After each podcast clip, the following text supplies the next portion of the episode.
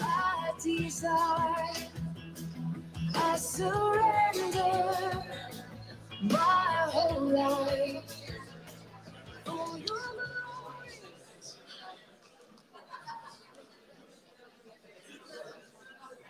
All right, ladies and gentlemen, I now want to welcome you to our Wednesday night seminar. This, you haven't noticed, is the third Wednesday of the month, right?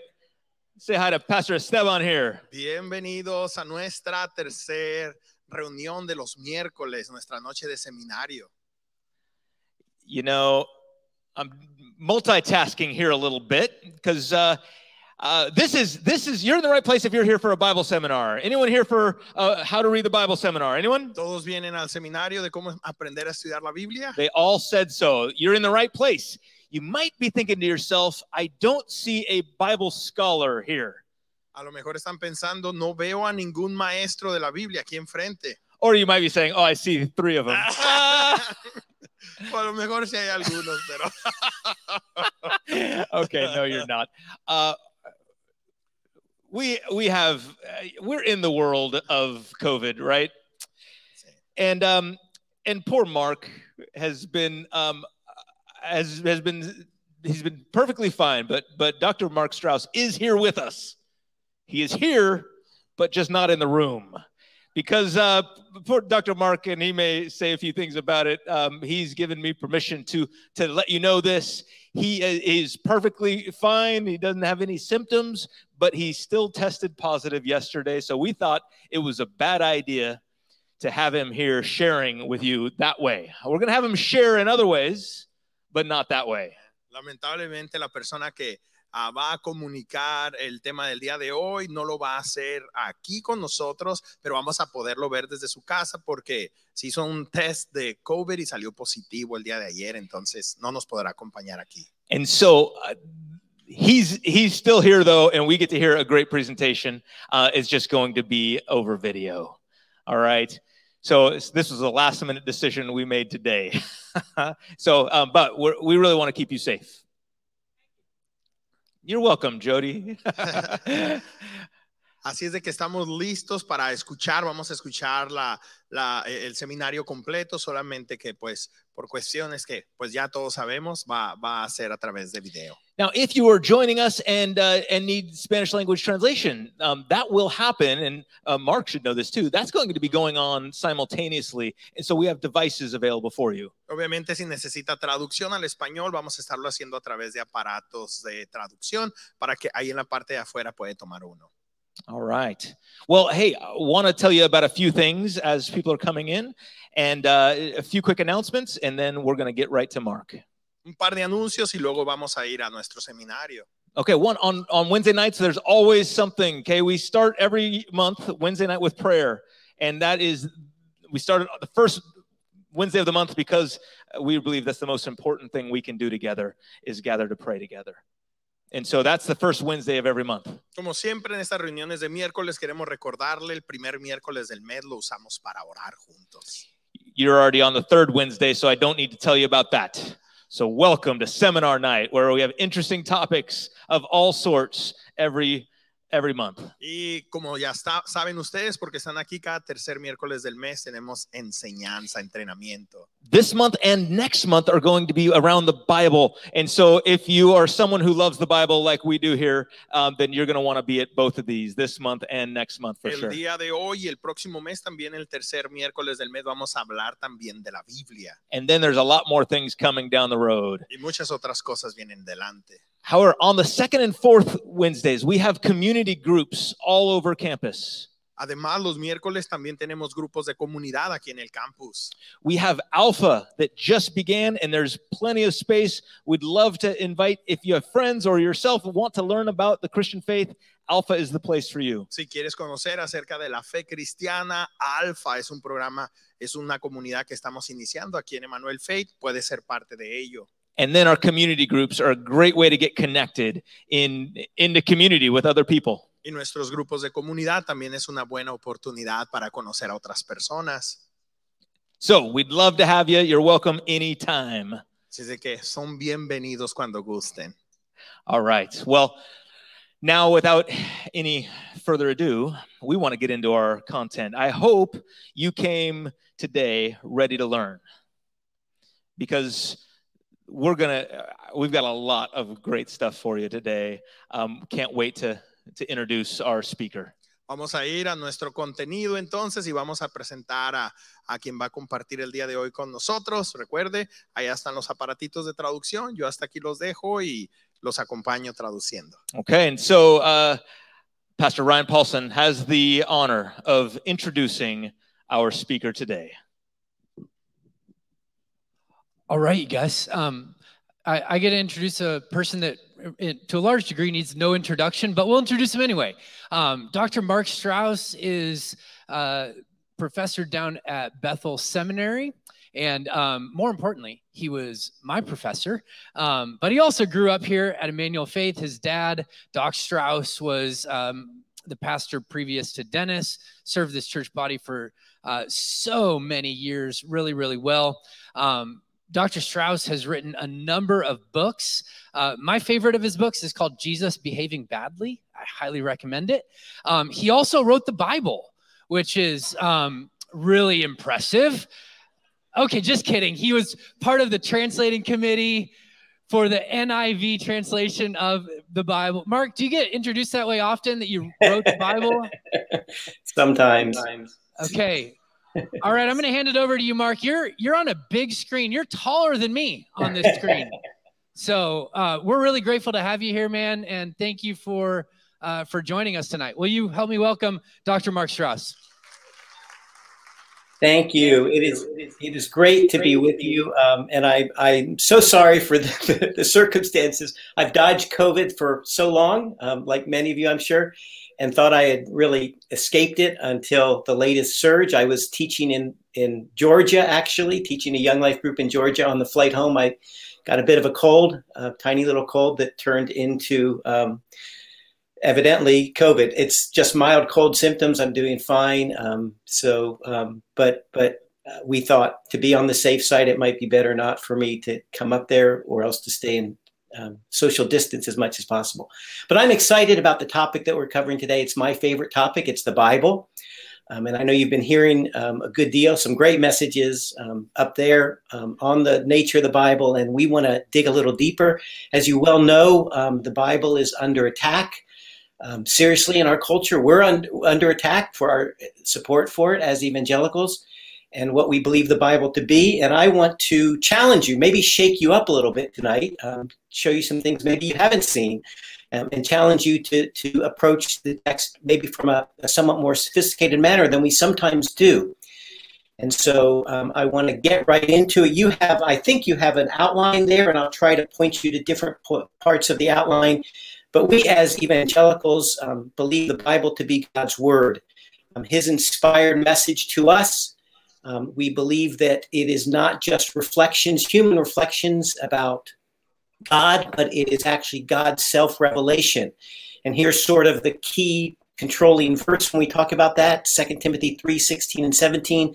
All scripture is God breathed and is useful for teaching, rebuking, correcting, and training in righteousness, so that the servant of God may be thoroughly equipped for every good work all scripture is God breathed. How much of scripture is inspired by God? How much of scripture is, is God breathed? Well, the answer there you can see is all of it is God breathed.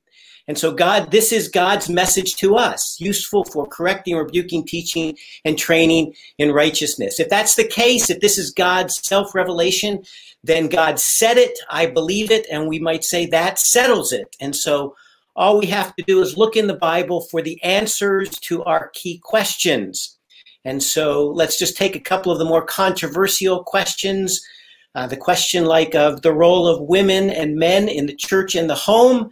What does the Bible teach us about the role of women? Can women serve as pastors? Can they serve as elders? Well, we find the answer in the Bible, right? Um, 1 Timothy 2 12 and 13. I do not permit a woman to teach or to have authority over a man. She must be quiet.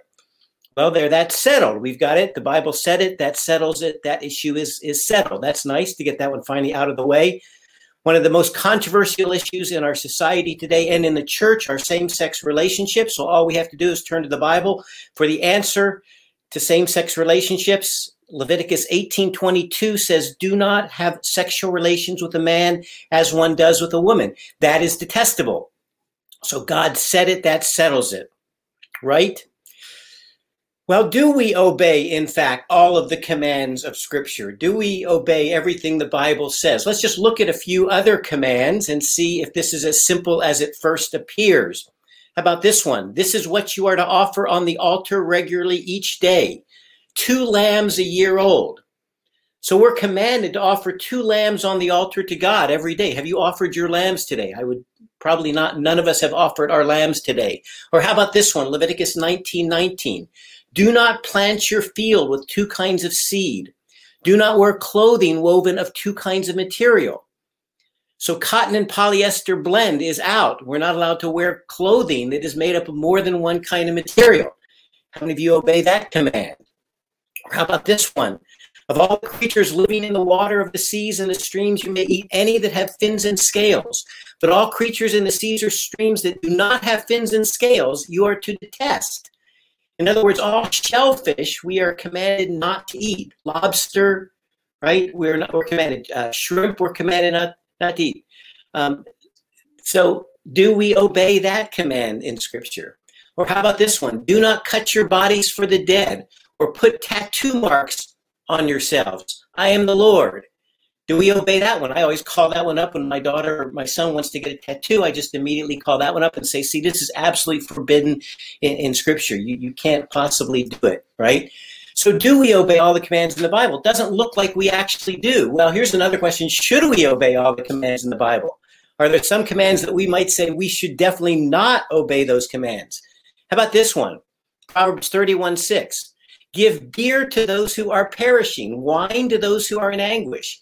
Let them drink and forget their poverty and remember their misery no more.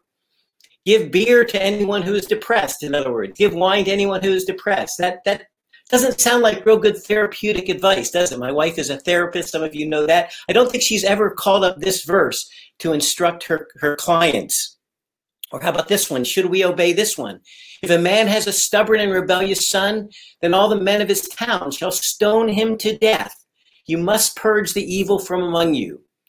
We certainly have a lot less juvenile delinquency if we if we follow that one. Should we obey that command? Should we regularly have stonings where we stone children who are rebellious? Or how about this one? This is one of the Ten Commandments. For six days work is to be done, but the seventh day shall be your holy day, a Sabbath of rest to the Lord. Now look at the punishment for working on the Sabbath. Whoever does any work on it must be put to death. Well, the Sabbath is the seventh day. That's Saturday. So if you worked on Saturday, you should be executed according to this command. Should we obey that command today? Should we put people, Sabbath breakers, put, put them to death? How about this bizarre one? You may have never seen this one. This is actually a test used for a woman who is suspe- suspected of adultery.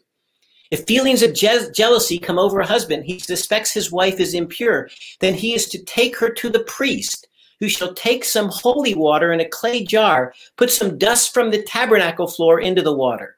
When she is made to drink the water, if she is guilty, her abdomen will swell and her womb will miscarry, and she will become a curse. Should we practice this thing when we, when it comes to individuals accused of adultery? Um, obviously, this is problematic. The, the, these are not the kind of commands we would expect to obey.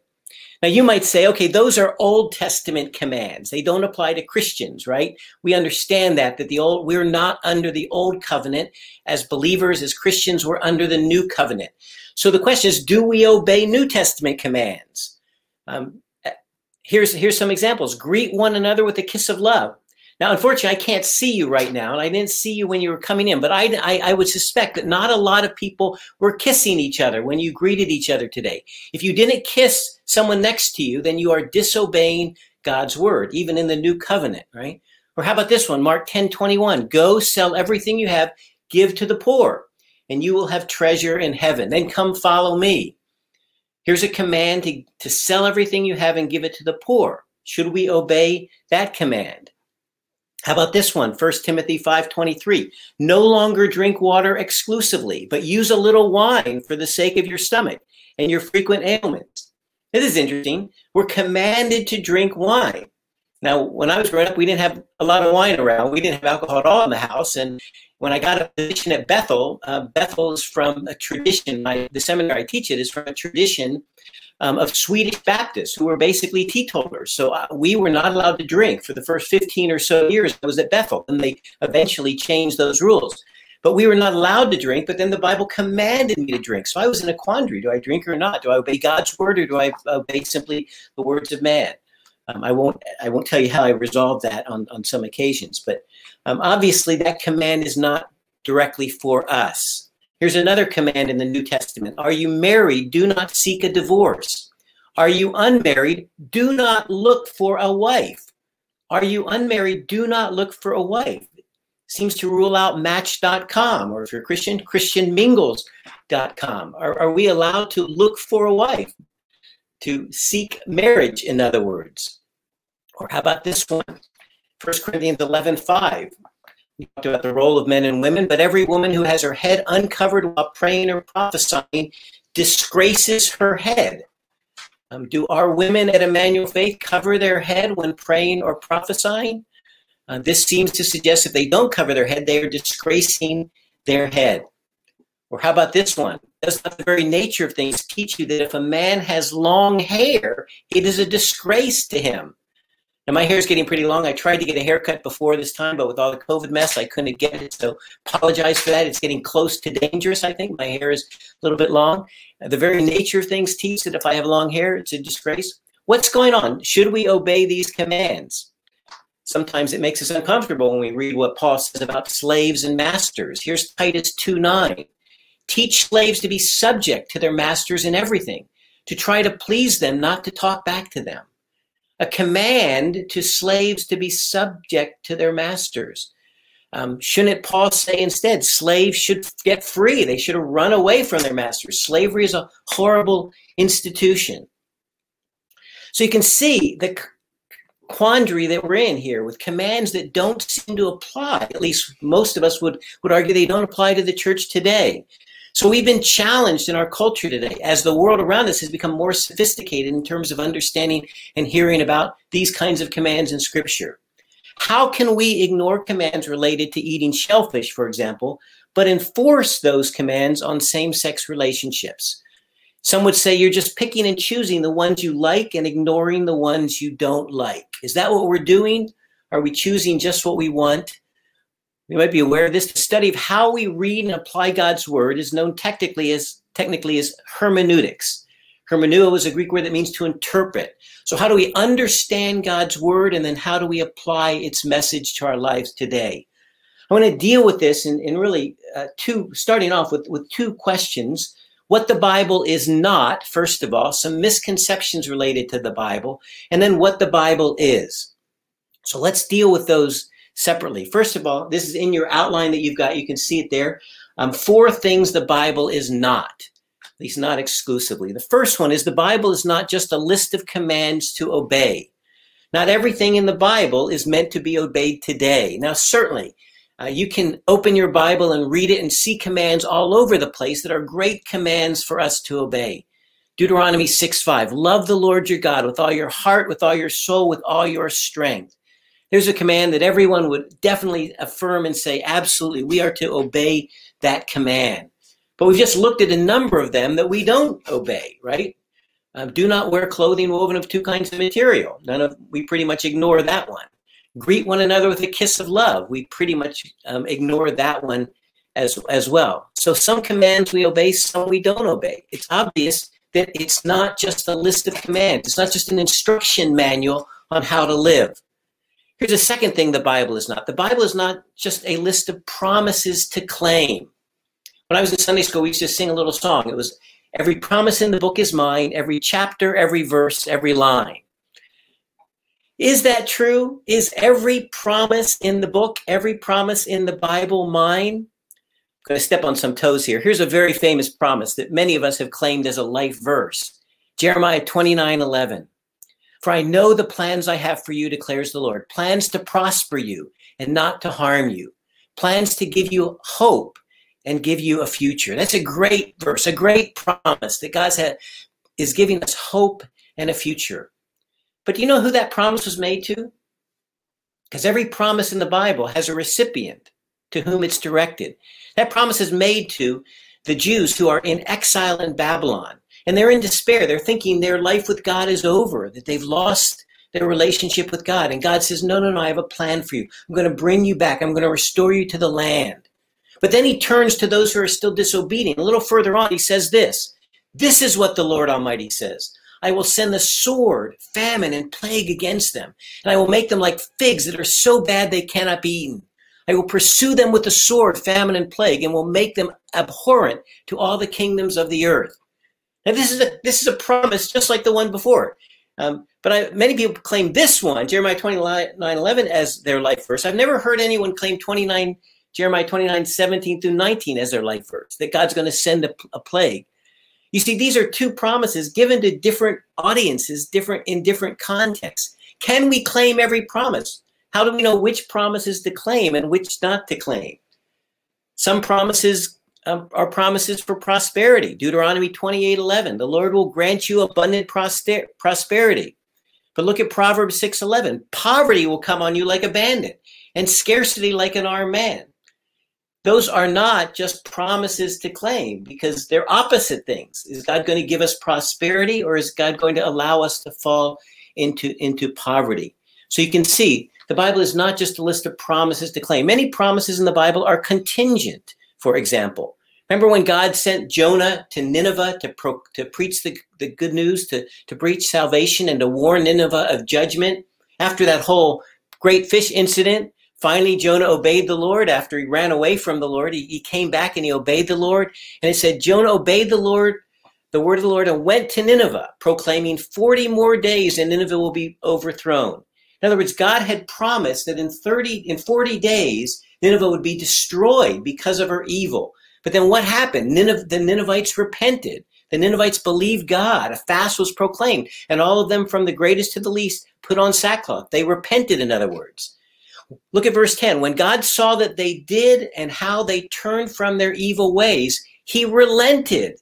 He said he was going to judge them. He didn't and did not bring on them the destruction he had threatened. So he made a, a statement, a promise of what was going to happen, but it was contingent, dependent on their response. Here's another example of this Hezekiah, King Hezekiah, in Isaiah 38, is told he's going to die. God says, This is what the Lord says Put your house in order because you are going to die you will not recover. There's a promise. There's a statement of what's going to happen, a prophecy. You're going to die. Hezekiah prayed and prayed and said, God, give me some more years. I'll, I'll serve you faithfully these, these years. Look at what happened. Then the word of the Lord came to Isaiah Go and tell Hezekiah, this is what the Lord, the God of your father David says I have heard your prayers and seen your tears. I will add 15 years to your life. So God changed his mind, at least from our perspective, he changed his mind when Hezekiah prayed. This prophecy or this promise um, was contingent. And, and when Hezekiah prayed, God responded. So that's our second point. Our second thing the Bible is not is it's not just a list of promises that we can claim. Each of those promises has a context. Here's a third thing the Bible is not, and this is perhaps the most controversial thing I'll say. To, one of the most controversial things I'll say tonight, because I think sometimes we do read the Bible in this way, and that is that the Bible is not a magic answer book. It's not a magic answer book. Sometimes we're looking for an answer to, to life's questions. Uh, maybe who should I marry? or whether I should pursue a particular career or where I should go to school. And we sometimes turn to the Bible and we say, God, give me an answer. And we flip through the text trying to find the answer that we're looking for. Uh, that's not the way, I would argue, that's not the way the Bible works. Let me give you a couple of examples of magic answer book. One of them that's, that's very personal to me. Uh, one of these occurs in um, um, Blackaby's book, Experiencing God. I mention that because this is a great book, a great book that basically says God has a purpose and plan in the world, and we're to get on board with that purpose and plan. And in one chapter of that book, it gives a number of examples of determining, discovering God's word by reading the Bible. In one in one of these stories, um, a woman named Gail, her husband is a dentist, and they they live in Texas, and he visits a church in in New York, and the, the, the church calls him to be their pastor, and he's thinking of leaving the dentist his dentist career and moving to New York.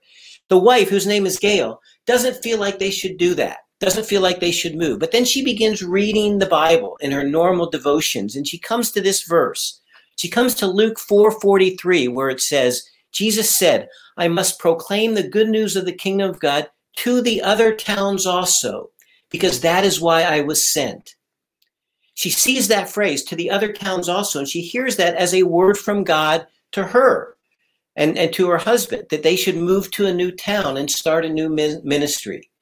So basically, she understood God to be speaking through his word to her. Now, is that a legitimate way to read scripture? Um, and um, here's another example. Or, or, what if, I'm sorry, what if she had read this instead, instead of uh, Luke chapter 4? What if she had read Isaiah 33 20? Look upon Zion, a tent that will not be moved. If she'd come across the phrase will not be moved, she have said, Oh, we're not going to move. We're supposed to stay where we are? Is that a legitimate way to speak, read scripture? Another way to say this is Does God speak through random verses taken out of context? Does God speak through random verses taken out of context? Now, when we read it that way, you might say, absolutely not. But how many of us have experienced God speak to us through a phrase or through a, a verse that doesn't really mean that in context? Luke 4 doesn't mean you're supposed to get up and move to another town. It means that Jesus was proclaiming the gospel throughout the towns of Galilee and that God had called him to do that. Here's another example of this. Suppose you're deciding which college to attend, and you've got scholarships to two prestigious colleges, one on the West Coast. Let's say you've got a, a scholarship to Stanford on the West Coast, and you've got a scholarship to Princeton on the East Coast. Which should you go to? You're reading your Bible, looking for an answer. You come across Isaiah 24 14. They raise their voices, they shout for joy. From the west, they acclaim the Lord's majesty. Well, it's settled. You go to Stanford. But then you read one more verse, and it says, Therefore, in the east, give glory to the Lord. Exalt the name of the Lord, the God of Israel, in the islands of the sea. Well, which is it? See, you see what this is doing? This is re- randomly choosing phrases or coming across phrases. Does God speak to us through random verses taken out of context? Now, this is a challenging one because I think many of us could certainly say God has spoken to us. We believe God has spoken to us in this way in time, um, at, at, some time in our life. Um, our family has a very strong and, and significant story. Um, my father, who Ryan was just mentioning, who pastored Emmanuel Faith for 21 years, he was a pastor in Alabama and got a call to come to Emmanuel Faith, and we, we definitely believe God was God was speaking to him to move to California. At one point, he was just agonizing over the decision. My mom didn't think we should do it. We were very happy. He was very happy in the church in, in Alabama. Um, and then he went away on kind of a spiritual retreat. He got alone in a cabin and just prayed and fasted and read the Bible. And he came across this verse. He came across Isaiah 43 18. Remember ye not the former things, neither consider the things of old. Behold, I will do a new thing. Now it shall spring forth. Shall ye not know it? I will even make a way in the wilderness and rivers in the desert. Is from the King James Version, because that's exactly what he was he was reading at the time, the King James Version. I will make rivers in the desert. He said, first of all, God's going to do a new thing. Well, that must be a new ministry. Secondly, Southern California is in a desert region. So he understood that God was speaking to him through that, through this verse. Now that's part of our family lore. Um, now, I have no doubt that God was directing my father to move to California, but is, is this the way we should discover God's will? By taking verses that are randomly out of context. This passage in Isaiah is not about moving from Alabama to California. It's about God's new creation, the restoration of all things, the, the new creation that he accomplishes through the life, death, and resurrection of, of Jesus.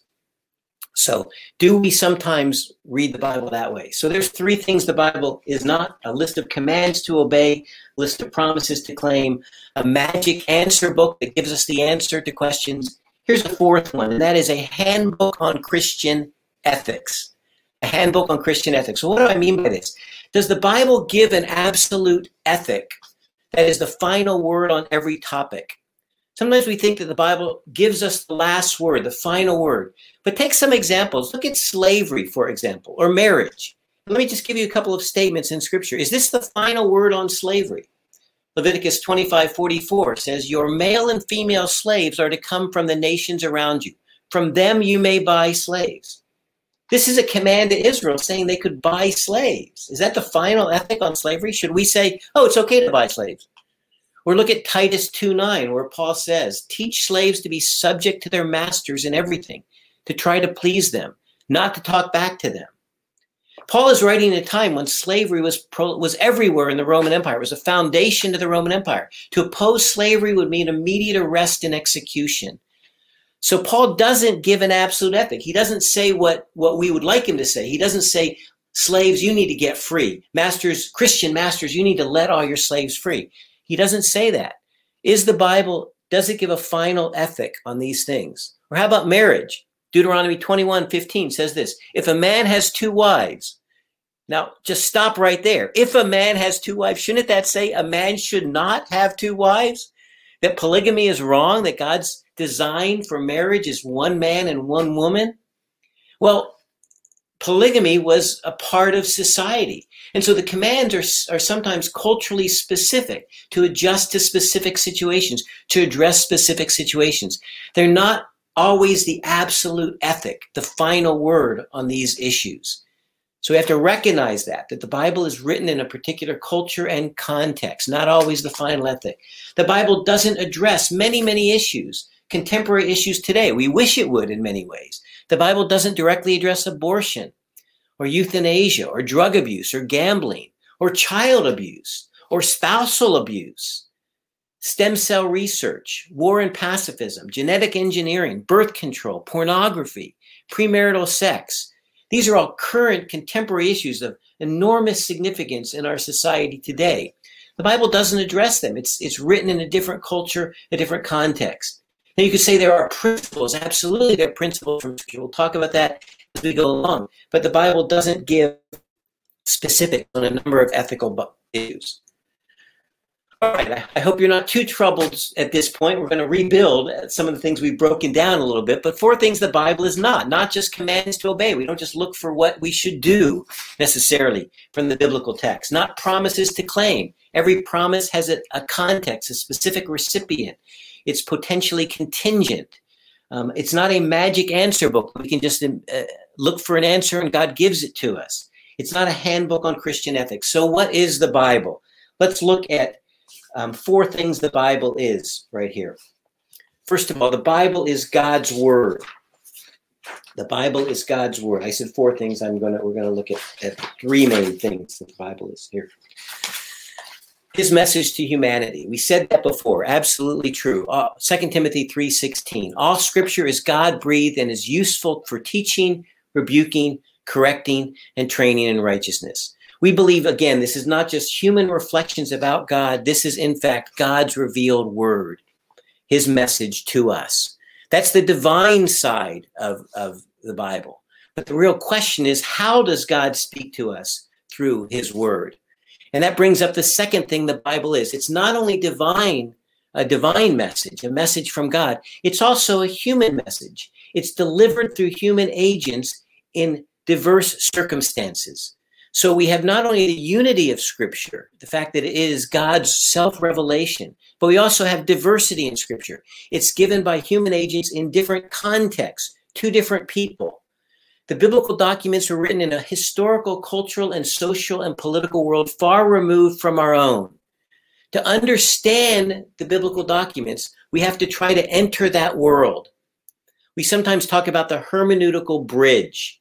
What do we mean by that? Well, here, here just illustrates it. Um, this is us on the right. That's our culture, our context, reading God's word in our situation. The them is the world of the biblical writers. And between us and them, there's a chasm of time, of space, of culture, of language. In order to apply God's word to our lives, we have to first travel back. We have to enter into the world and see what's going on in that context. Why would God make this command in this particular context? Why would God allow slavery in this particular context? We've got to enter into that world to understand that situation. Then we've got to take that message and bring it into our world. How do we apply it in this world?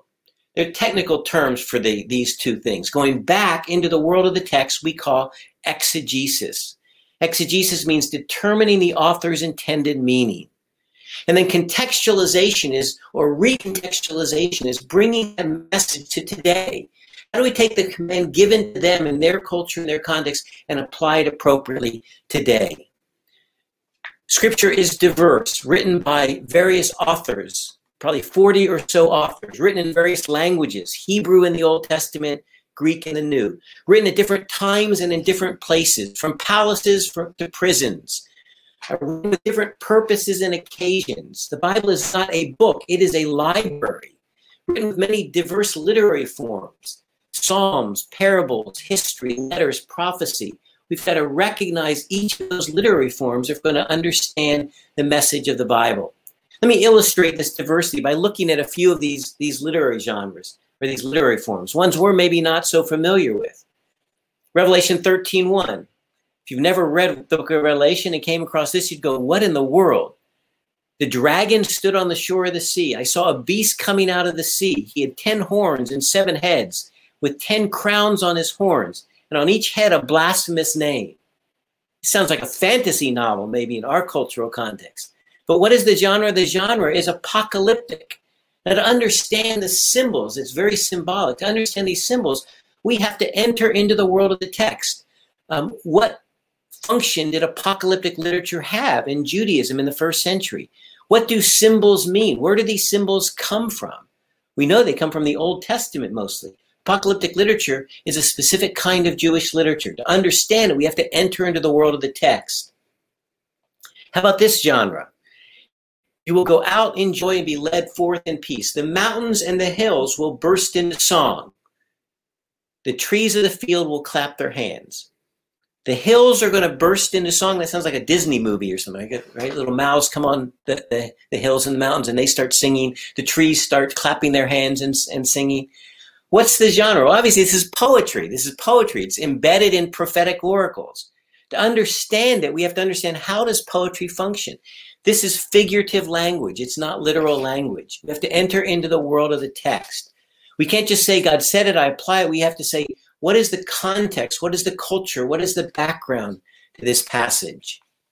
Here's another literary genre. Proverbs 26 4 says, Do not answer a fool according to his folly, or you will be like him yourself.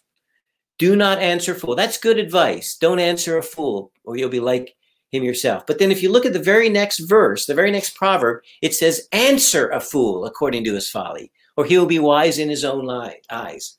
Look at this. These are two verses that contradict each other. Actually, they don't contradict each other. They're two proverbs. Notice they're right beside each other. They can't possibly contradict if the author put them beside each other. But what are they? They are proverbs, and proverbs are general truths, not universal truths, general truths that apply to specific situations. Is there a time to answer a fool? I would say absolutely. If someone next to you makes a racist remark or says something really inappropriate, you need to challenge that person. You need to, to challenge them. You need to answer them. On the other hand, we've all been in situations where we get in an argument, a silly argument with someone. It just goes back and forth. We answer a fool according to his folly, um, and we become just like the fool himself. There are times to answer fools. There's times not to answer fools. That's the nature of Proverbs. We've got to understand the genre if we're going to understand the text. Here's one of my favorites. This is from Ecclesiastes a feast i came across this the, a, a, while back and i just had to put it in this this slide presentation. A feast is made for laughter wine makes life merry and money is the answer for everything. I think some christians believe that today. Money is the answer for everything. Well wh- where is that found? It's found in ecclesiastes. This is not god's wisdom. This is human wisdom. This is folly. This is trying to to live life apart from god. Solomon's folly you might call it in ecclesiastes so you see, we've got to find out what the genre is, what the literary form is, what the author was doing here. Even when we turn to a genre like letters, right? Uh, the, the letters of Paul are maybe the ones we read the most and preach and teach from the most because they seem so directly applicable. They are in many cases. 1 Corinthians 10:31. Whether you eat or drink or whatever you do, do it all for the glory of God. Now we would all say we can directly apply that command to our lives. And for the most part, most of these commands we can directly apply. But we've got to remember this is a letter written to the Corinthian church in the first century, addressing their concerns in their specific cultural context and historical context. So we shouldn't be surprised when we get down to chapter 11 and it says, Every woman who has her head uncovered while praying disgraces her head. And suddenly we, we just took the other one directly into our lives. We applied it directly. But now we say, Do we apply it directly? We have to recognize both of these commands are given in letters written to a particular culture and context and specific church. We have to put them through this, the, the same filter to understand whether we and how we apply them to our lives today. Here's the dilemma. And I, I take this, this phrase from um, Gordon Fee and Douglas Stuart, their book, How to Read the Bible for All It's Worth. And, and we'll illustrate it with, of course, a Peanuts cartoon right here. The Bible is not written to you. The Bible is not written to you. Now, that's jarring to many people, many Christians. The Bible is not written to you. Well, of course, it's written to you. Well, no, who was it written to? Look at this Peanuts cartoon. Charlie Brown says to Linus, Where have you been? Linus says, Church school. Uh, we've been studying the letters of the Apostle Paul. Charlie Brown says, That should be interesting. And, and Linus says, Oh, it is. Although I must admit, it makes me feel a little guilty. I always feel like I'm reading someone else's mail. Linus says, when I read Paul's letters, I feel like I'm reading someone else's mail. Well, that's exactly what he's doing. He's reading someone else's mail. We just read the letter to the Corinthians. If we've got to keep that in mind, that the Bible is not written to you. Now, all we have to do is change that preposition to to apply what the Bible is. The Bible may not, maybe not, was not written to you, but the Bible is written for you. It is God's revelation given in different cultures, in different contexts, to different people but has application for you. So the question becomes how do we apply it? How do we apply God's truth to our lives? Here's the third thing the Bible is, and then we'll talk more about that question. Um, to understand what the Bible is, and I you talk about this a lot in Emmanuel Faith. I know when you talk through when you study individual passages, the Bible is a story. It's an overall story, the story of God's dealings with human beings. We call this the meta narrative, the great overall drama that controls all of life. We could summarize that drama this way God was the sovereign creator of all things. He created this universe, created this heaven and this earth as a perfect place for human beings to live in, to serve Him, to honor Him. But human beings rejected God's authority, they rebelled against Him. And so they were judged for that rebellion, and, and all of creation became a fallen place, a fallen place, excuse me. And the whole rest of the story, the whole rest of the drama is God bringing his people back into right relationship with him, redemption or restoration.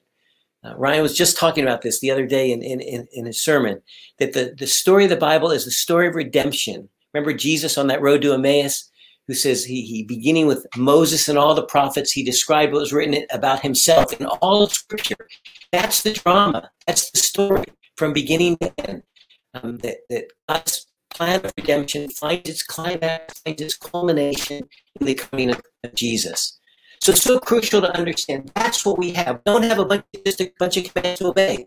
We have a story of God's dealing with humanity. And the story is crucial things. First of all, most importantly, it teaches us who God is. Who God is. It teaches us then who we are in relationship to Him, created in His image to serve Him, to honor Him. Even in our rebellion, we still retain the image of God. The Bible, the story teaches us what God's purposes for the world are, why He created this, this world, and what His purposes are. In order to then understand the story, we have to immerse ourselves in it. Read the story from beginning to end and learn God's values and purposes. It's not just about pulling a command here, a promise there. It's about learning who God is, what He values, what his goals and purposes are. And then we, as human beings, need to make decisions in line with his character, values, and purpose. It's more than just taking a command out of context and trying to apply it. It's about learning to think God's thoughts after him, learning his character, his values, his purposes. I call this in my book that we were referring to that much of this material comes from the book How to Read the Bible in Changing Times, by the way. Um, and in this book, I call this a heart of God hermeneutic, a heart of God. What are we seeking when we read scripture? We're seeking to discern God's heart. What are God, what is God's character? What are God's values?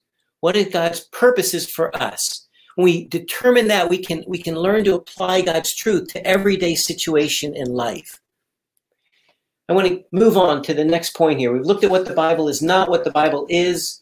Let's go on then to four key questions to ask of any text. Four key questions. Whenever you come to a text of Scripture, here are four key questions to ask. All right. Here's the first question Where is this passage in the greater story of Scripture? Remember, it's a story from beginning to end. And where you are in that story tells us a great deal about the nature of that command. For example, Leviticus 19 19. We talked about this passage. Do not plant your field with two kinds of seed. Do not wear clothing woven of two kinds of material. Should we obey that command? Well, who was that command given to? It's in Leviticus. It's in the Old Covenant. It was given to Israel. It was not given to the church. It's nothing like this is, is given to the church. This was given to Israel. So we recognize it's part of Israel's civil commands, part of Israel's covenant with God. The Israelites were to obey this. They were not to wear clothing made of two kinds of material or to plant two kinds of seed in, in their fields. They were not to do that. That was part of God's command. It's not a command given to us. So identifying where we are in Scripture is crucial for understanding whether that command is for us or not. How about this command that we looked at at the beginning? This is what you are to offer on the altar regularly two lambs a year old. Once again, that's from Exodus. That's from the, the law given to Israel. It was never given to the church. In fact, we learn in the church this law has been fulfilled or completed in Christ.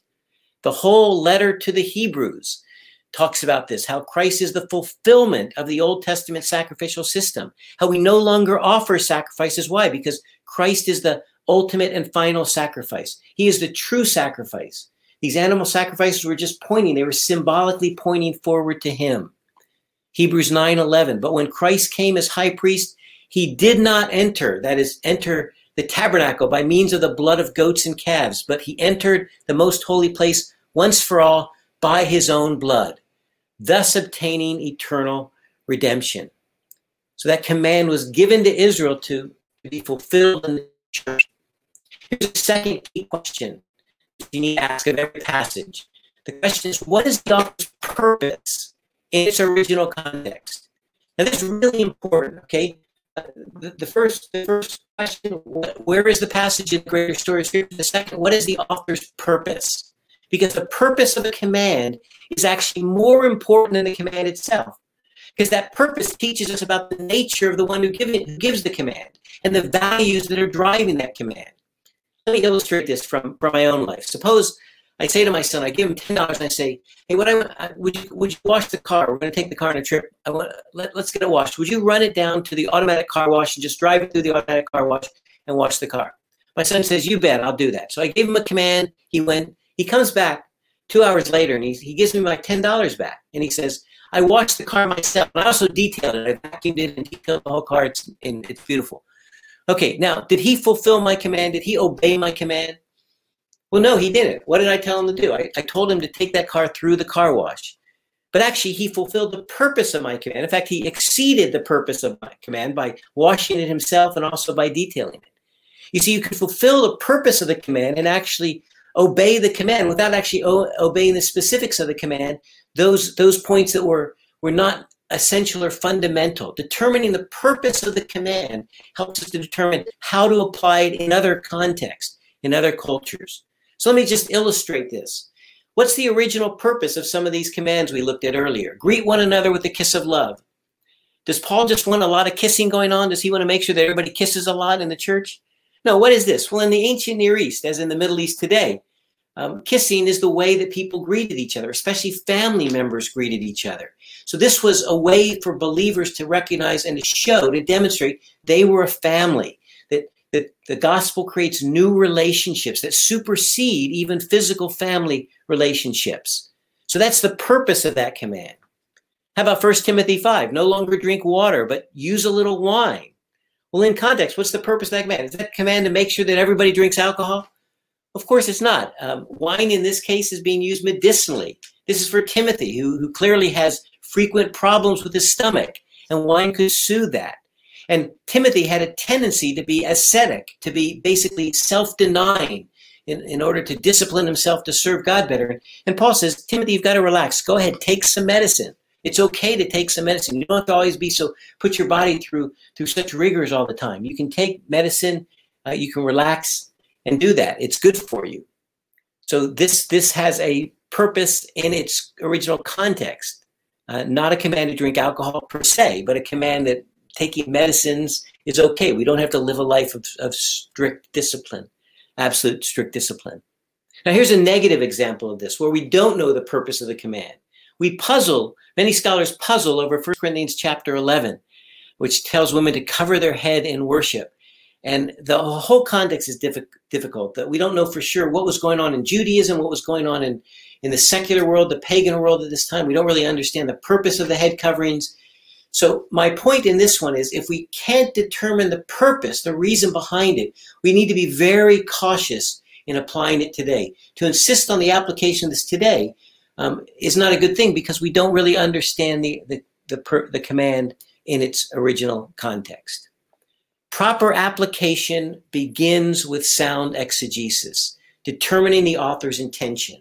Sound exegesis, remember what that means? Crossing the bridge back to the world of the text to understand what the what the command meant in its cultural and specific context.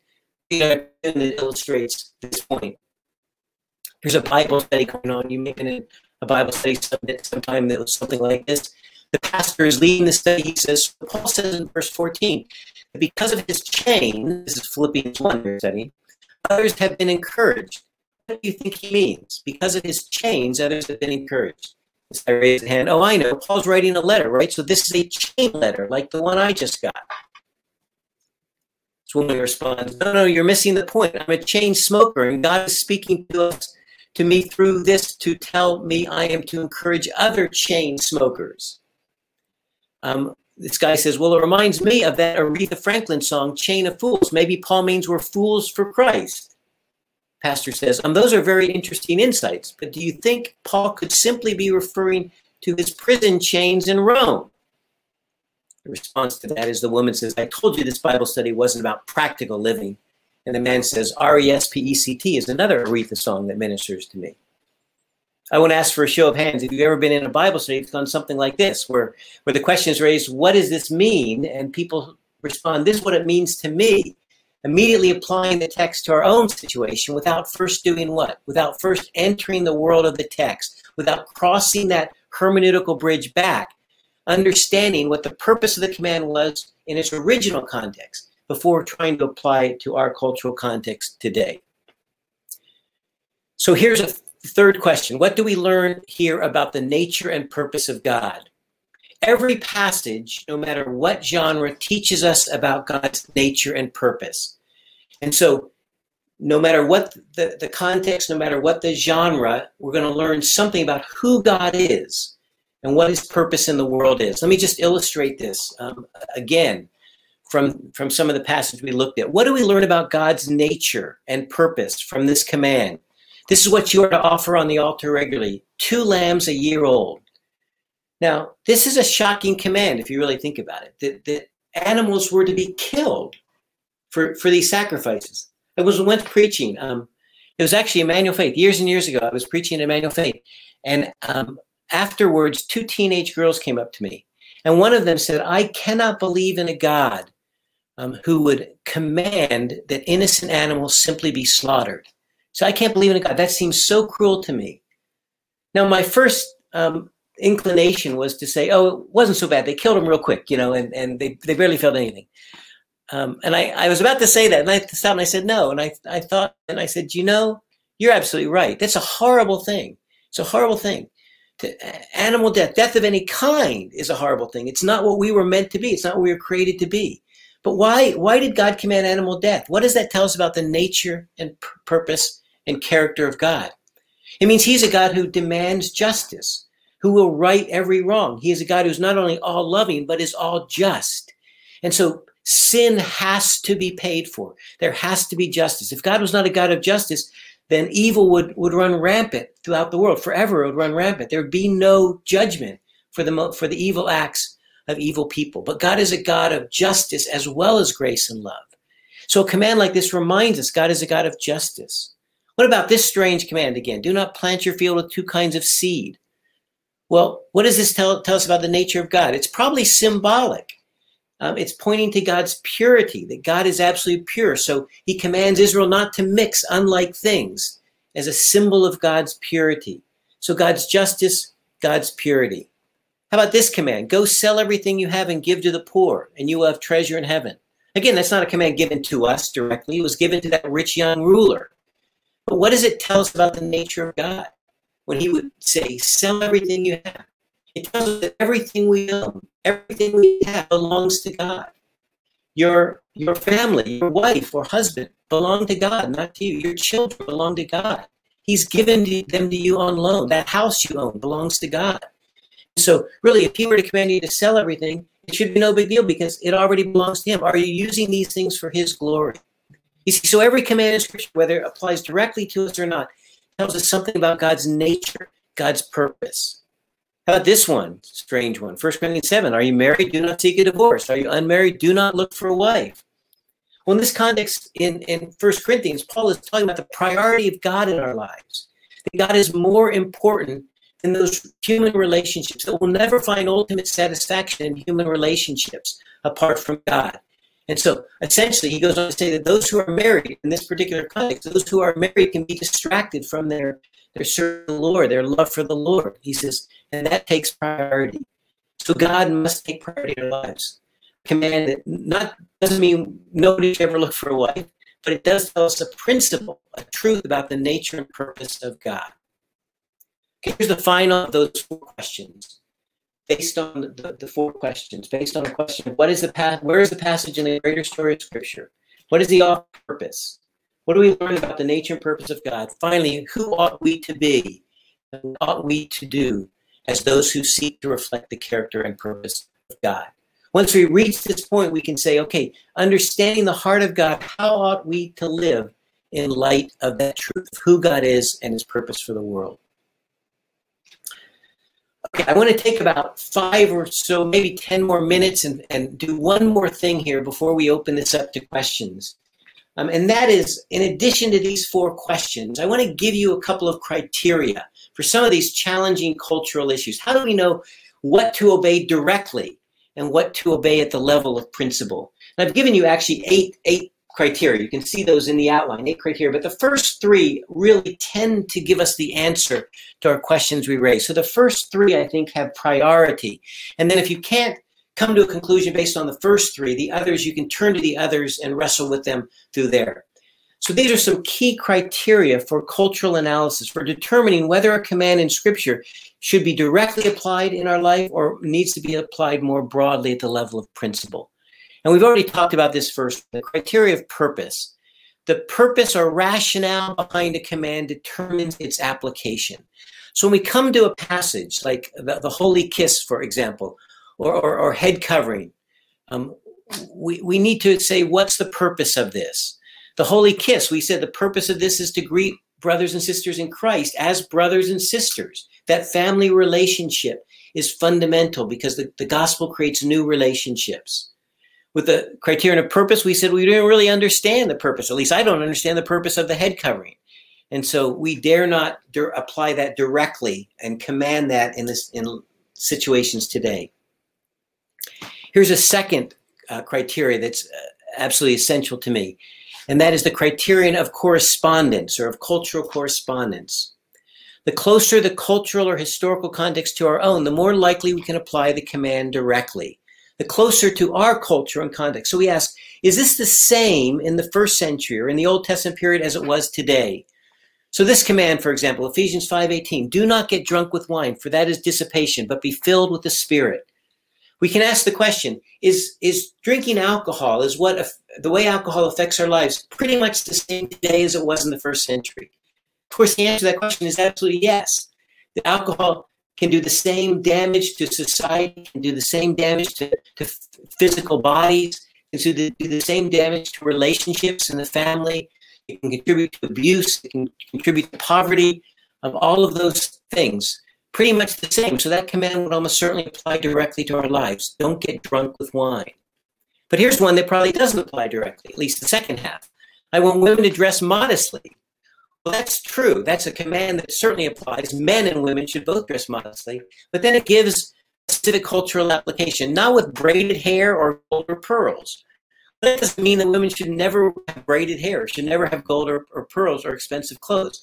What's it saying is whatever is modest, considered modest in that cultural context, is referring to Greco-Roman women who would have these enormous um, hair pieces, these enormous coiffures, uh, and they would all their jewels and pearls in them just to show off their wealth, to demonstrate their wealth and prestige and power. And, and Paul says, don't do that. Don't show off your wealth in that way. So it corresponds in terms of principle, but not directly in terms of um, the specifics of it. Um, here's a, another example of that uh, foot washing. Um, Jesus, of course, washes the disciples' feet in, in John chapter 13. Um, some churches practice foot washing today. Is this a command? Jesus says, Now that I, your Lord and teacher, have washed your feet, you ought to wash one another's feet. Is that a command for today? Should we wash each other's feet? Did Jesus command it? Well, he commanded his disciples. But foot washing is a very different thing today than it was in the first century. Of course, people walked uh, with sandals on dusty roads, and when they arrived for a, a banquet or a dinner party, a slave would wash their feet. Only a slave would do something so menial. So what, what is Jesus saying? He's not saying physically you have to wash each other's feet. The principle here um, is that we need to serve each other, even in the most menial manners. We, we are to serve and lift each other up, to, to honor one another. So um, different cultural context, um, difference in correspondence. Um, do not cut your bodies for the dead um, or put tattoo marks on yourselves. Does this forbid all tattoos? Well, tattoos in the in this ancient Near Eastern context were almost certainly signs of idolatry. You would put the tattoo of a pagan god. And so, what is God saying in that cultural context? He's saying, don't worship other gods. Very different today. I have um, students come to me and they want to put, you know, a Hebrew name, Yahweh, or, or, or love or grace on their arm. Is that wrong? Well, it's a very different situation, obviously, today because that it doesn't correspond culturally. And finally, a third criteria that's key is criterion of canonical consistency. Ethical commands or imperatives that remain consistent throughout the Bible likely reflect God's universal will. Things that remain consistent all the way through, um, we, we can almost certainly apply directly to our lives today. Let me give you some examples. Um, commands that are consistent. The command against adultery throughout Scripture, always wrong. Adultery is always wrong. Murder is always wrong. Uh, stealing is always wrong. The exploitation of the poor always wrong. There's absolute consistency. So we can say absolutely those are commands for today. What about other things? Eating shellfish. Well, no, in the old covenant it's forbidden, but in the new covenant it's not. Drinking alcohol. In some contexts, alcohol is, is dangerous, certainly. But the moderate use is not is not commanded against in every situation. Eating food sacrificed to idols. Paul deals with this one in First Corinthians. Um, he, he, says sometimes it's okay, depending on the context. You know that the idols are nothing; they're not real gods anyway, so it doesn't matter. But in some contexts, it's absolutely wrong. Um, we can apply this to one of the most controversial issues of the last generation: a woman's role in the church and the home.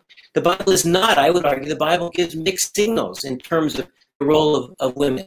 Suggests that at least part of this is is these commands are based on cultural context. We looked at 1 Timothy 2, 12 and 13. But we didn't look at Galatians 3.28 where it says there is neither Jew nor Gentile, neither slave nor free, nor is there male and female, for you are all one in Christ Jesus. So Paul says there is, the gospel breaks down these ethnic distinctions between Jews and Gentiles, breaks down these um, social distinctions between slave and free, and between male and female. Obviously, the gospel breaks down barriers that, that were in place in the old covenant. That would suggest that women's position is different in the new covenant than in the old covenant. And then we see examples um, in the New Testament of gifted female leaders who seem to be leading. Women like uh, both the Old and the New Testament, Deborah, for example, Miriam, um, Huldah, prophetess, Priscilla, the gifted teacher, Junia seems to be identified as one of the apostles. He is called a deacon, a diakonos, a leadership position in the church. So we see examples of female leaders. On the other hand, we do see male leadership. Uh, the priesthood in Israel is entirely male. The 12 apostles were male. uh, elders in the church appear to be mostly, if not exclusively, males.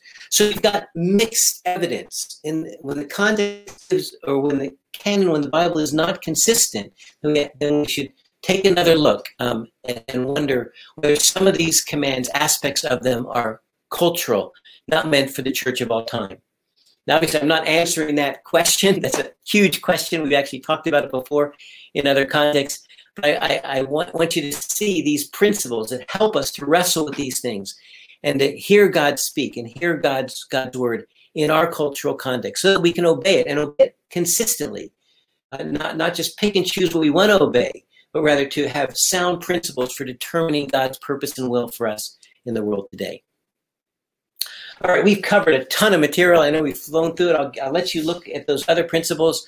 It looks to me like we've got about uh, 22 minutes or so potential for, for Q&A. Um, so I'm going to turn this back over to Josh, I think, um, and uh, take his lead as to how we want to pers- go, go further now.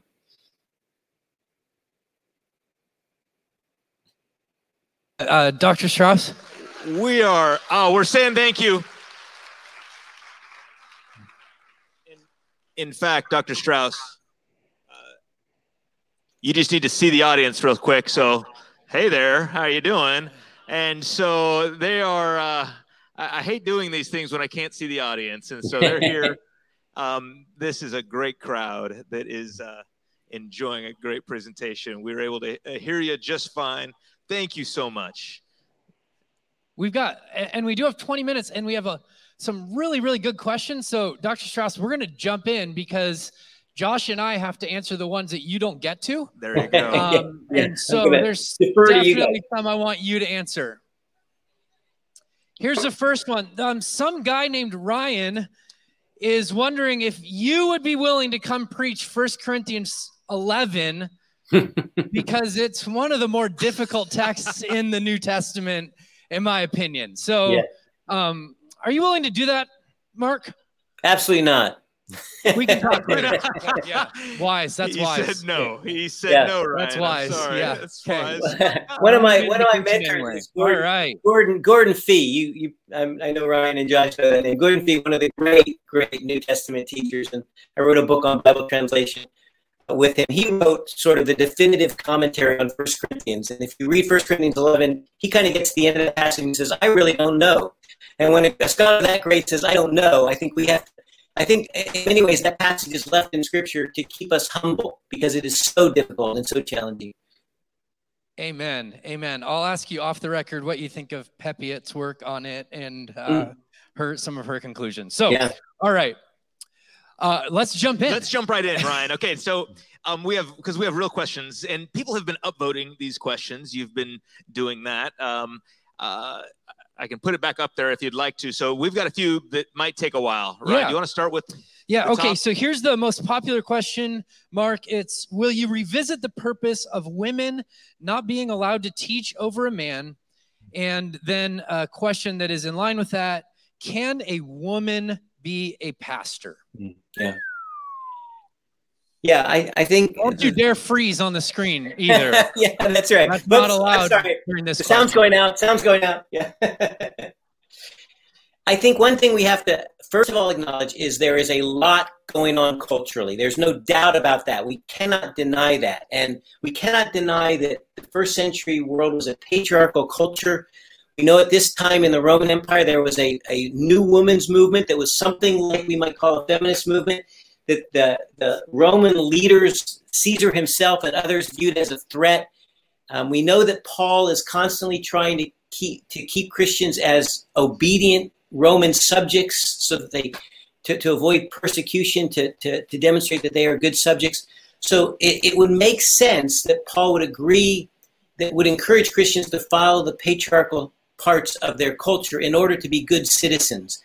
So there's no doubt in my mind that there is a lot going on there. The, you know, the, the more difficult question is, um, you know, is there any distinction between the roles of men and women? There's no doubt in my mind that Christianity exalted women in terms of its honoring them, in terms of their role Uh, Jesus had women disciples. We know that, not part of the 12. Certainly, the 12 represented the 12 tribes of Israel, the 12 sons of Israel. So they were naturally male, but he had disciples. Uh, Mary Magdalene was clearly a disciple. Mary and Martha were disciples. Mary, uh, the, the, sister of Martha, sat at the feet of Jesus, a position of discipleship. Um, in the early church, we do see women, I would argue, in leadership roles. Priscilla seems to be taking that role, Junia does. In the Old Testament, I don't think we can deny uh, that Deborah was a leader um, and taking a position of, of leadership. So I, I would hold the view that there are exceptions, certainly, even if we say, okay, in general, God, God has called men to leadership roles and women to more supportive roles. There are certainly exceptions in Scripture. I think we have to acknowledge that, and therefore we have to allow exceptions. When God has called a woman, we have to respect that. It seems to me we have to respect that call. In terms of pastor, to me, this is a bit of a puzzle because the word pastor means shepherd. Um, and the Greek word means shepherd. It's the same word as shepherd. And, and women were shepherds um, in, in the Old Testament as well as the New. Rachel was a shepherd. So I don't see any problem with calling women pastors. Um, they're, they're, um, they're leading in that way, they are shepherding the flock and so forth. Um, elders um, were almost certainly in the New Testament exclusively men, but that would have reflected the Jewish model again. So um, I, I, don't personally, personally, I don't see any problem with women serving beside men in senior leadership roles. I think primarily what Paul is is is calling the, the men in the church to is to step up, to be leaders, because men in these contexts have a tendency to abrogate. Um, in religious contexts, men to step back, not to take leadership roles, to let the women lead in these areas. Paul knows that that's going to be disastrous for the church if men do not take responsibility for their actions. So I think Paul is primarily talking about male responsibility rather than male dominance. Um, I think the other point I would make is that I think the real problem with this issue in the church is that we have our model of leadership wrong. Um, what is leadership? Well, in, in our cultural context, leadership is about power. It's about influence. It's about authority. It's about me trying to get others to do what I want them to do. But that's not biblical leadership. That's not Christian leadership. Jesus says if you want to be great, you have to be a, a servant, you have to be a slave. A slave exists for the good of others. Um, a Christian leader is meant to be one who empowers others, who enables others to be all that God has called them to be we've seen in recent years we've seen a lot of a lot of leaders fail and it's always the same thing. It's always about power authority and they get to the point where people are no longer holding them accountable. Um, and so i would just i would just say that we need to change the model of leadership is. About exalting others empowering them to be all that god has called them to be. When we when we can reach that leadership i think we're going to find um, that this issue goes away uh, because leaders will be those who lift others up. It's a great word. Wow. Great word. Very good. All right. Um, thank you, Dr. Mark. Thank you. Yes, so, indeed. Don't you guys All want right. to add? Okay. yeah, yeah. Did you have something else you wanted to add, or do you want me to j- jump into the next question? Oh, Here's the next question. Okay. Do, do you think the Bible is the final word or ethic on human sexuality, specifically homosexuality. And I think the question probably is comes out of what was it, number four um, of your yeah. what the Bible is not. The Bible is not a final word on Christian ethics. Mm-hmm. And so would you say that it is it is the final word on sexuality? By the way, why? We just chose the easiest two questions yeah. to yeah. ask you. So yeah. Yeah. Yeah, well, as as you all know, I this is I would love to just pass on to um, Ryan and Josh because yeah, that's, why, that's, that's why we made sure to get this one in there. Um, yeah, this, yeah. Thank you. This is certainly the hardest issue the church has faced in the last hundred years, and I would say probably in two thousand years. It's the most challenging issue because I don't think ever has the culture around us so rapidly and completely, pretty much, moved against the traditional position of the church on, on, this issue. Um, and um, that it's not going to get any easier. It's just going to get harder, I think, um, as as culture moves against um, you know the position that that the church has traditionally take, taken. I think the church has a lot to repent of through the years in terms of homophobia, for example, in terms of um, the way it, it's treated same-sex attracted people, the way it continues to treat same-sex attracted people, um, not recognizing the the temptations, not recognizing the um, the kind of conflict that many people who have those desires. Um, so I think that the church needs to be um, enormously compassionate in this issue, needs to repent for its past behavior. Um, I do hold, continue to hold a traditional view in terms of that, that God has designed, um, God's design for human sexuality is for, um, for monogamous, um, heterosexual relationships. I think we need to develop a better theology of sexuality based on Genesis, the Genesis account. We need to build from there. We tend to jump right into the commands um, against same sex relations without, first of all, understanding the nature of human sexuality.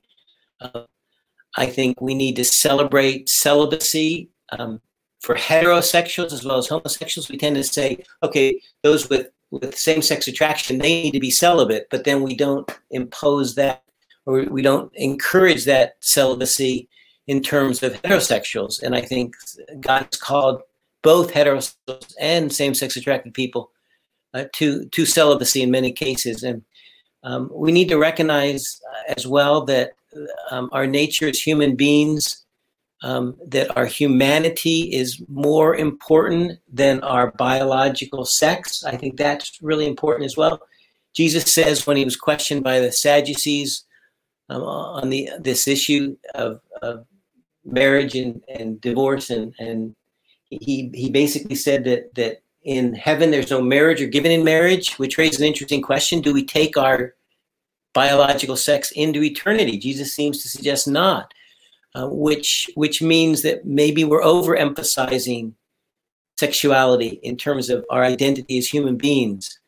So I think that's a whole area that needs to be um, examined by the church, and um, um, I think it needs to be controlled by love and compassion. I mean, the, the, way we respond to this issue needs to be controlled by love and compassion more than by condemnation. Um, and let me just uh, throw out some name, uh, just a couple of names. There's a there's a statement that came out called the Nashville Statement on homosexuality. Uh, very strident, very us against them. Um, I, I, struggled with it when I read it. Um, and then there's uh, another perspective by Preston Sprinkle. Some of you know his name and the Center for um, I forget the, the, the Center for Christianity and Sexuality. It's got those two words and others in.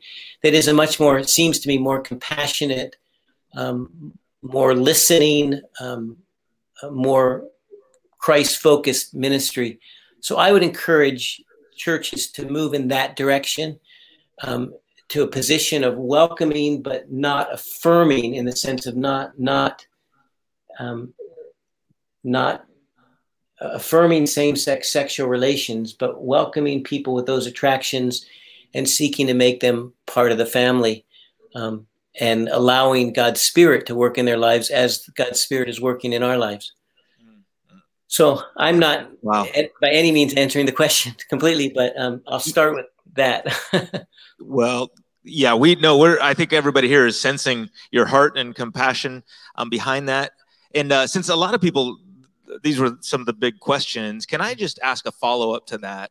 It's not here, but um, it has to do with the difference. Okay, because um, on one, uh, we're you know there's a sense of of being able to to interpret that one way, but on another, you've said you know I think that we still need to to hold to this. Um, can you can you talk a little bit about about what the difference between the the women issue yeah.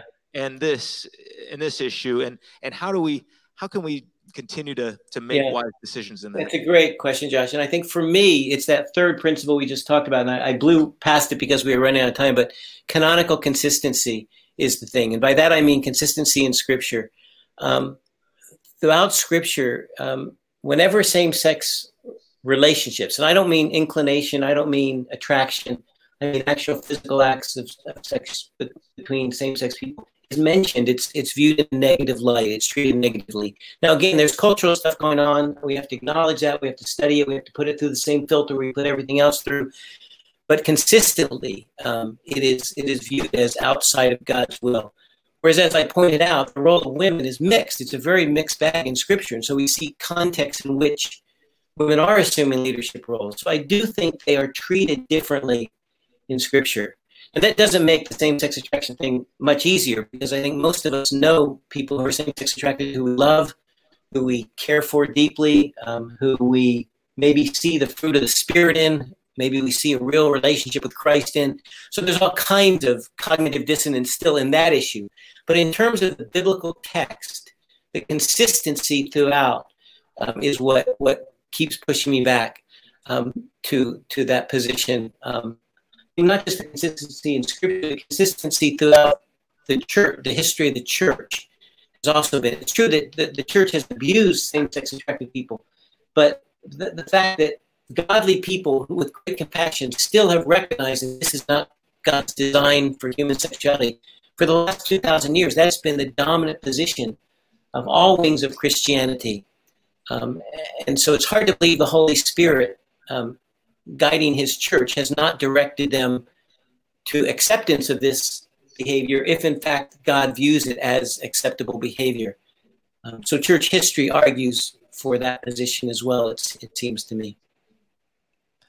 Thank you. Great, great answer. Yes, Mark. absolutely. Um, all right, one. We have time for one more question, I believe, and really the next two questions that are highest on our list are are very related. So, um, here it is, uh, Mark. It's if we have to perform exegesis to contextualize the Bible, can an unlearned person pick up the Bible and understand God?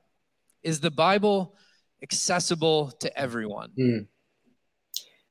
Great question. Amen. I think it's accessible to everyone. And it's accessible to everyone because um, we have great translations that accurately portray the te- uh, accurately present the meaning of the text. Um, are so, you, are you, know, referring?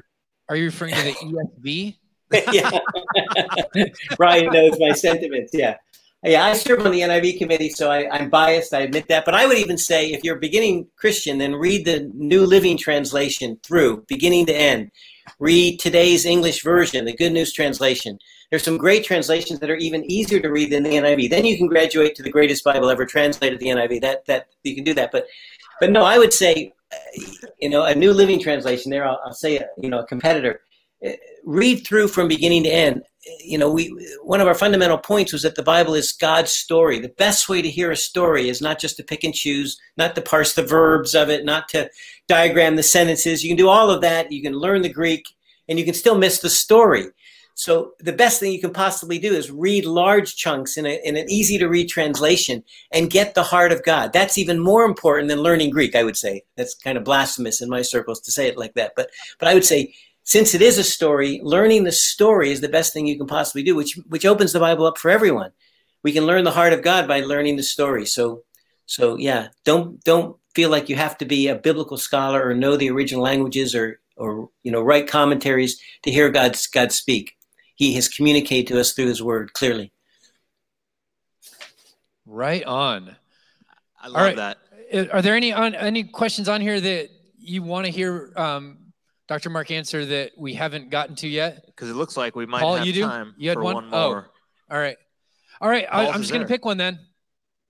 All right. Um, Mark, were the Ten Commandments just for the Israelites? Oh. Like, should we put those up in courthouses or is that just for them?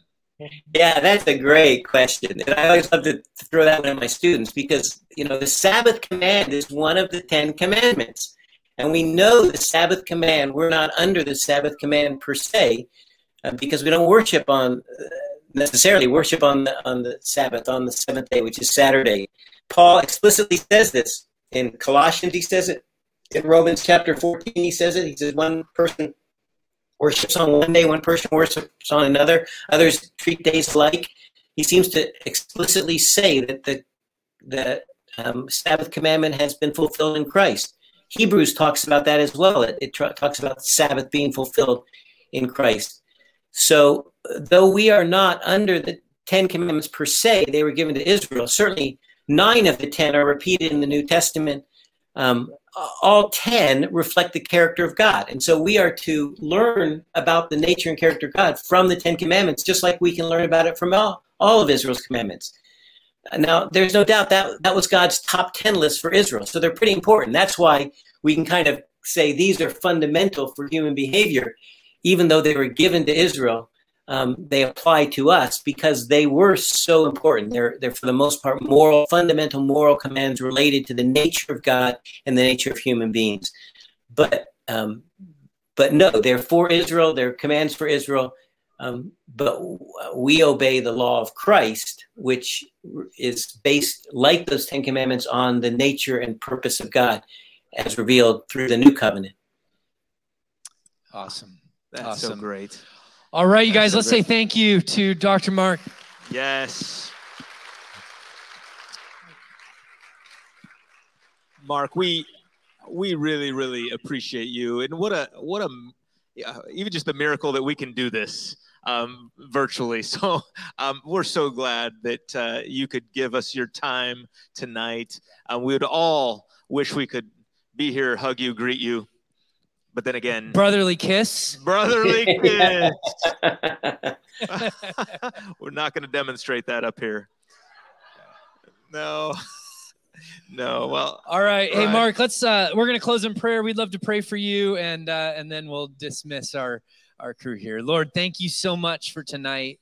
We thank you for the gift of your scriptures, um, your story, your words to us. And Lord, we want to be faithful stewards of, um, of the scriptures and we want to learn them and understand them that we might know your heart and that we might be able to um, lead more and more people to you and walk as disciples in the life that you have for us. And so, God, thank you for um, Dr. Strauss. We pray uh, for quick recovery for him and um, continued fruitful ministry. We're so grateful for him. Would you continue to give him uh, favor and energy and insight? He's such a gift uh, to the Christian community at large, and we just pray blessing over him.